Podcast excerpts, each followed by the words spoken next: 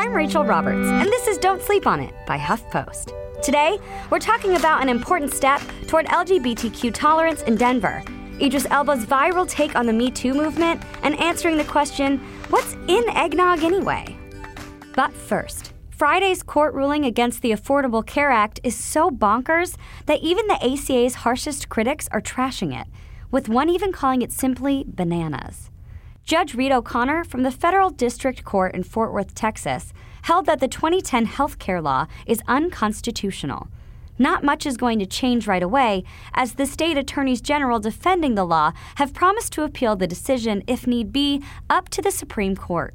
And the Trump administration, despite its constant criticism of Obamacare and refusal to defend the law in court, has already said it will continue to manage the program as before which means that the tens of millions of Americans who depend on it for insurance are safe for now.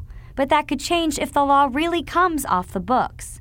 But why is this judge's ruling even upsetting conservatives who want the Affordable Care Act repealed? Well, it has to do with the individual mandate.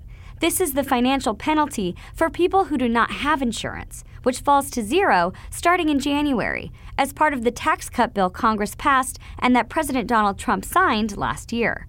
Congress decided to eliminate the mandate penalty, fully aware that the rest of the Affordable Care Act would remain in place.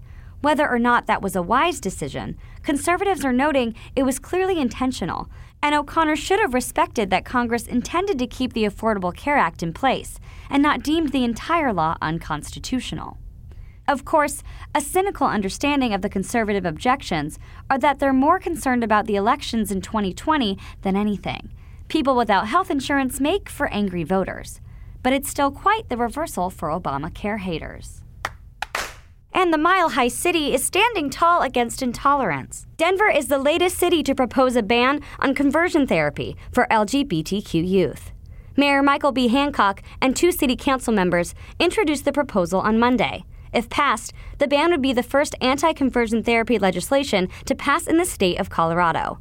Hancock said in a statement, quote, these terrible practices that target our youth simply for being who they are are dangerous and immoral. We're going to make sure that they never happen within our city. Unquote.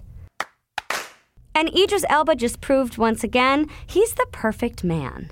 Asked by the Sunday Times if it's difficult to be a man in show business during the Me Too era, the British actor said simply, quote, "It's only difficult if you're a man with something to hide." Unquote.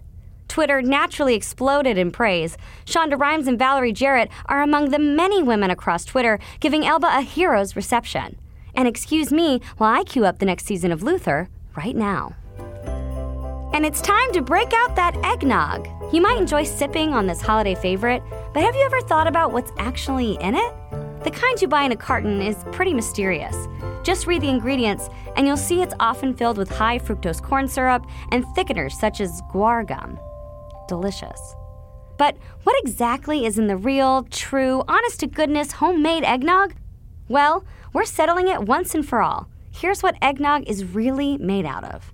First up, egg yolks.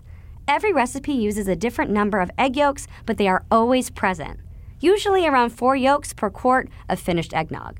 And yes, they are often left raw, just whisked in with other ingredients and refrigerated. The second ingredient is sugar, then there's the foundation of eggnog. Not eggs, but whole milk. Egg yolks and milk not rich enough for you? Never fear, eggnog contains heavy cream as well. There's usually two parts whole milk to one part heavy cream. And then it gets fun bourbon. While whatever alcohol you choose is up to you, most recipes call for a type of brown liquor.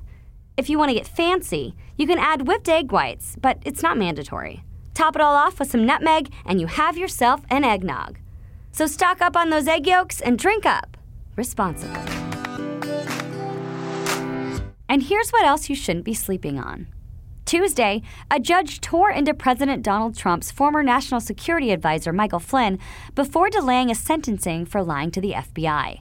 After nearly two hours in the courtroom, the judge ended up agreeing to delay sentencing Flynn so the former advisor can cooperate further with Mueller's investigation into Russian meddling in the 2016 election. Flynn will now be sentenced in March. For more about how these stories develop, head to HuffPost.com. And now, you really gotta get up